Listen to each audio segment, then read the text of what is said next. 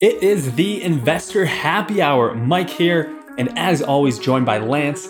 Each week, we talk about important investment topics that you need to know. This week, we're uncovering the results of our Twitter poll, diving into WeWork IPO 2.0, and also answering all of the listener questions that have just been blowing up our inbox. Let's do this.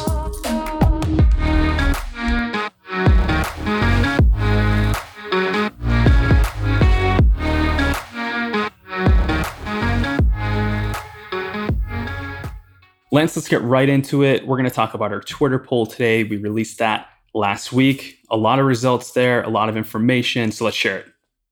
Yeah, absolutely. So we're coming up to the end of the first quarter of 2021, and we look across the stocks which are in the technology space. And across the board, some of these stocks are down between 25 and 50%.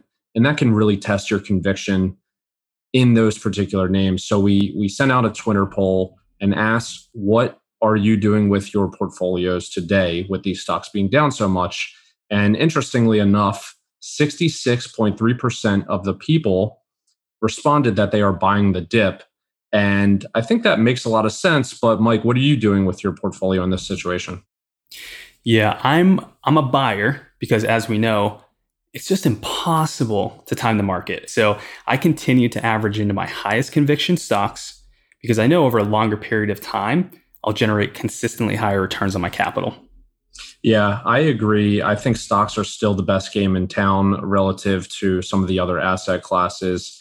And the poll actually kind of lines up with a couple of Bank of America sentiment indicators. They had a couple of indicators come in around 72% bullish and across the board in terms of equity flows, equity market breadth, technicals, etc. It's all pretty bullish. So I think our Twitter poll is is really interesting and kind of in line with the market.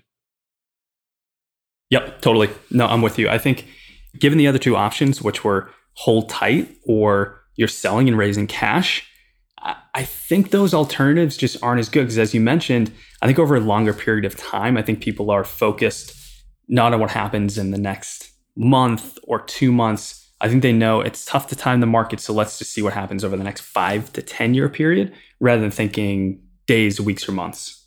Yeah, I agree. I think we're on the same page there. And it seems like the market is kind of betting on, on a similar standpoint. So let's move on and talk about the upcoming WeWork SPAC. Mike, are you a buyer or are you going to avoid WeWork? Before I answer that question, let me say two things. So you and I, we've talked about WeWork at nauseum. We've you know gone through the financials. We often disagree on whether or not WeWork is a good business, whether it has potential. I, I know you think the business model is still flawed. Stock price won't go anywhere.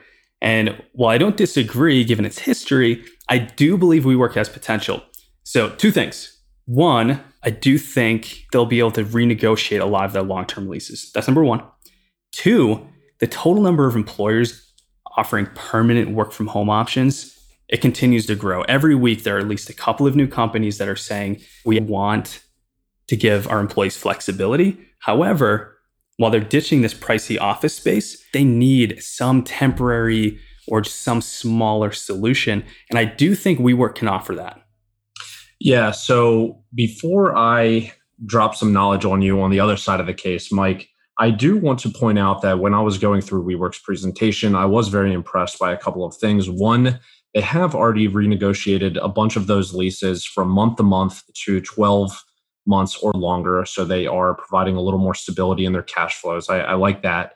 I like that they are moving to more enterprise level contracts where it's not these individual one to one contracts. I, th- I, think that's a, a smart move. I think they are looking to take advantage of the entire time horizon as in when the workday is over they are looking to expand in events like weddings or corporate functions. I think that makes a lot of sense.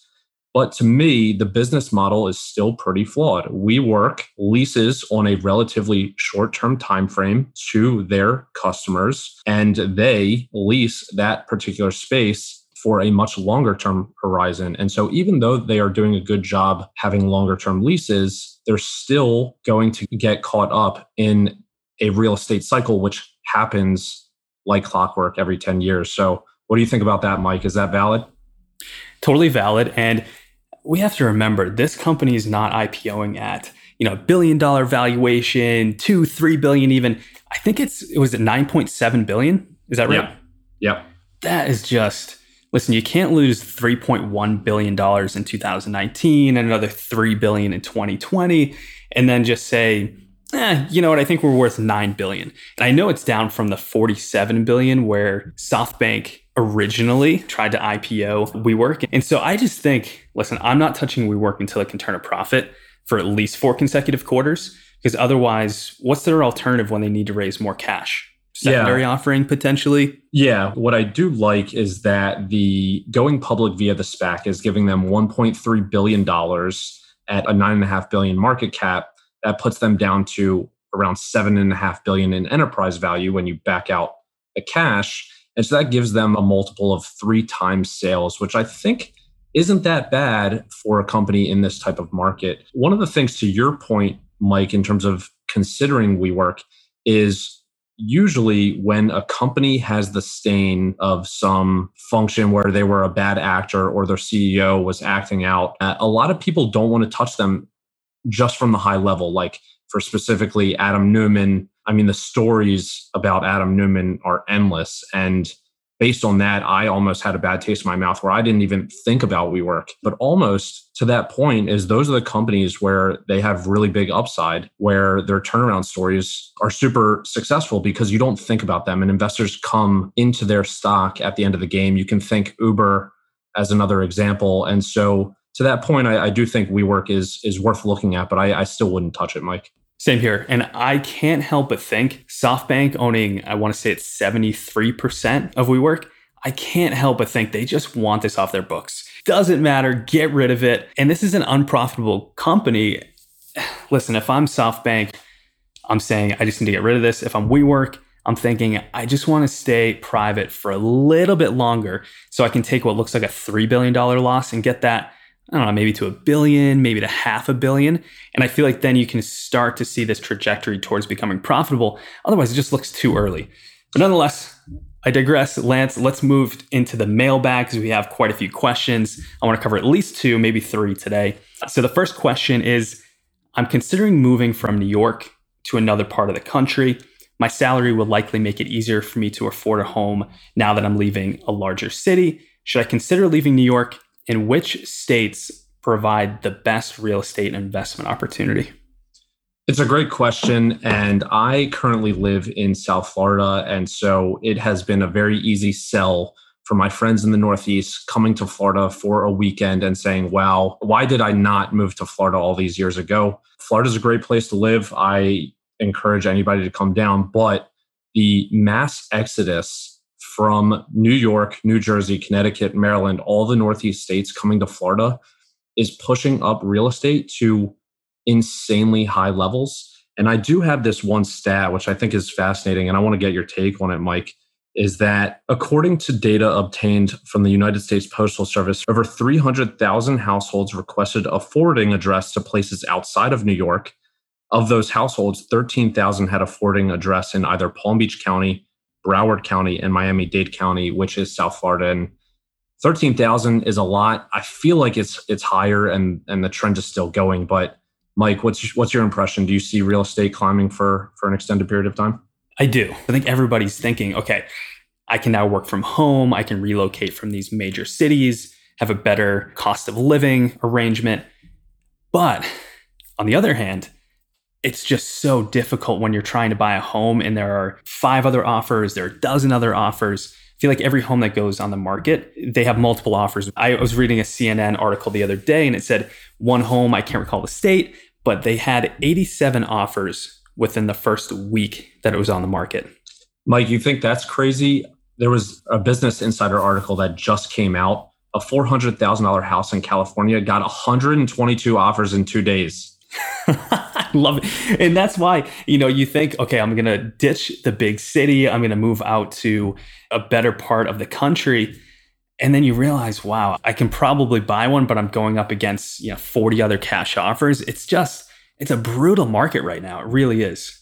Yeah, I can attest because my wife and I are looking for a house right now. We found a house that we love. It was reasonably priced. All things considered, it was still listed well above the appraisal value, but it was within our range. And in 24 hours, there were six offers when we made the bid.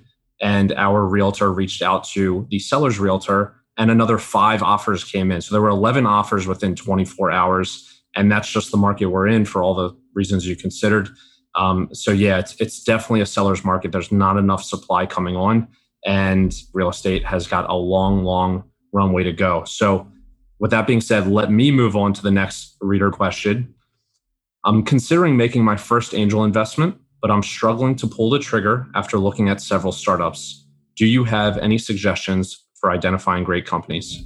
Yes, I tend to take a long, hard look at three things Again, everybody has their different investment thesis. I strongly consider everybody, especially when you're investing in early stage companies, to really know why you're investing.